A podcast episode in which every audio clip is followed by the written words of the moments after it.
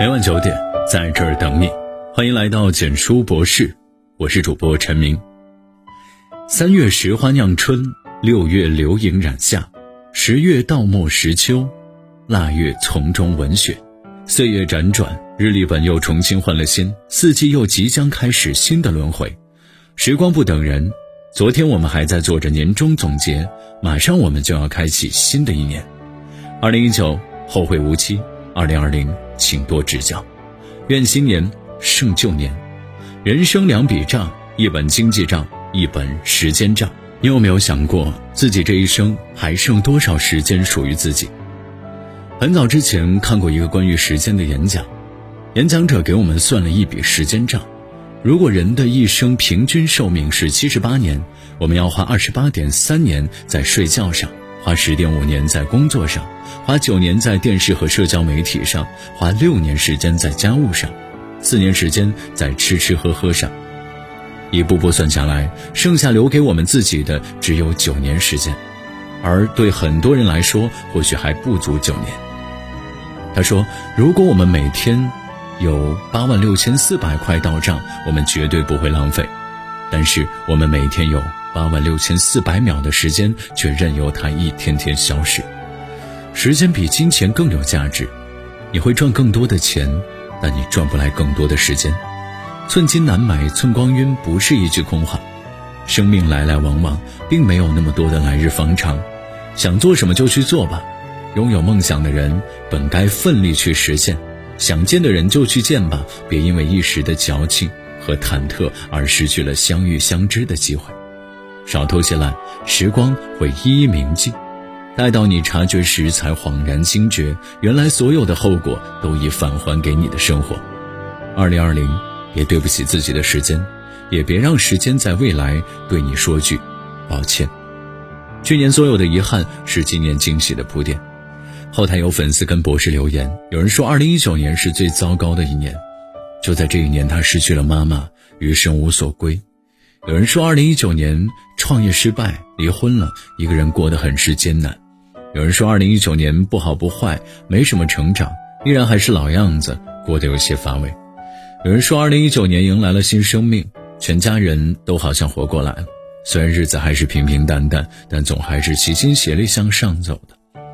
人生这条路，有得有失，有悲有欢，有甜有苦，有笑有泪。正如英国诗人桑德伯格所说：“生活就像洋葱，一层一层剥开，总有一层会让您流泪。没有不遗憾的人生，没有不叹息的时刻，多种滋味一一尝遍。经历过巅峰的辉煌，亦有过低谷的煎熬，体会过别离的伤痛，也能明白幸福之可贵，才算是完整的一生啊！如果你还在为2019年逝去的人和事而遗憾而痛苦，请坚信，哪怕时光未曾许诺，但我们终将成长。往事清零，岁月才可惜。永远别为生活苦恼，永远不要放弃自我。常常听到有些抱怨，或是鸡毛蒜皮的小事，或是家长里短的琐事，或是剪不断理还乱的情绪，或是迷茫又不安的前途，或是焦虑无比的当下。每个人每一天似乎都在为生活而苦恼。恼自己荒废了过去的好时光，愁钱赚得太少，支撑不起生活。愿没有人为自己撑伞，任何苦都只能一个人熬。凡满足了所有人的期待，却成为不了最真实的自己。但其实，再恼时光也不会重来，再愁钱也不会多起来，再怨现状也没有任何改变，再烦自己还是那个没有改变的自己。永远别为生活苦恼。生活不会因此给你好看，有时间抱怨发泄，不如好好思考一下，新的一年我们该做些什么才能改变当下，才能向着理想的生活而出发，把鸡毛蒜皮换成风和日丽，把家长里短换成和睦友爱，把所有不如意的日子都换成可期待、可欢心的时光。请记得，无论生活有多难，无论当下的你有多迷茫，你必须答应自己，永远都要心存希望。永远不要放弃自我，永远生机勃勃，永远有所渴望，有所期待，有所坚持，有所爱，如此才不负这一生。没有一个冬天不可以逾越，也没有一个春天不可以来临。没有人会一直待在阴暗的低谷，也没有人会永远停留在高处不胜寒的巅峰。春花秋月，夏雨冬雪，小桥流水，雁过鸡鸣，虎啸猿嚎，人间美景总要一一见过、赏过、看过。待后半生，且叹一句：人间值得。中国政治家李大钊先生曾说：“人生最有趣的事情就是送旧迎新。”因为人类最高的欲求是在时时创造新生活。二零二零，新生活在等你。二零二零，请多爱我们一点。前几天，微博在总结年度关键词，好几个朋友说，二零一九年他们的关键词是“我太难了”。感慨之余，忍不住期待二零二零年大家能顺利一些。希望高考的孩子都能考上理想的大学。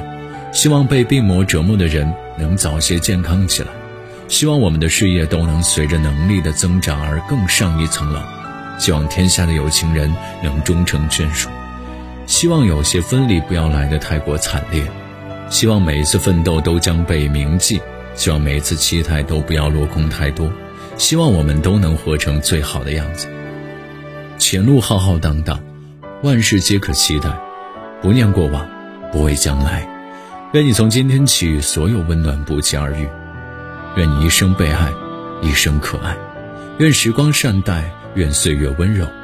二零二零，多爱我们一点吧。共勉。喜欢这篇文章，记得点亮文末的再看，让博士知道你在看。好的，文章到这里就结束了。如果你喜欢的话，记得把文章分享到朋友圈，让更多的朋友可以听到。最后，祝愿你新年快乐。晚安到了秋天，没有了你，没有想念，也没有了一切，只剩孤身望穿尘世，孤老在人间。曾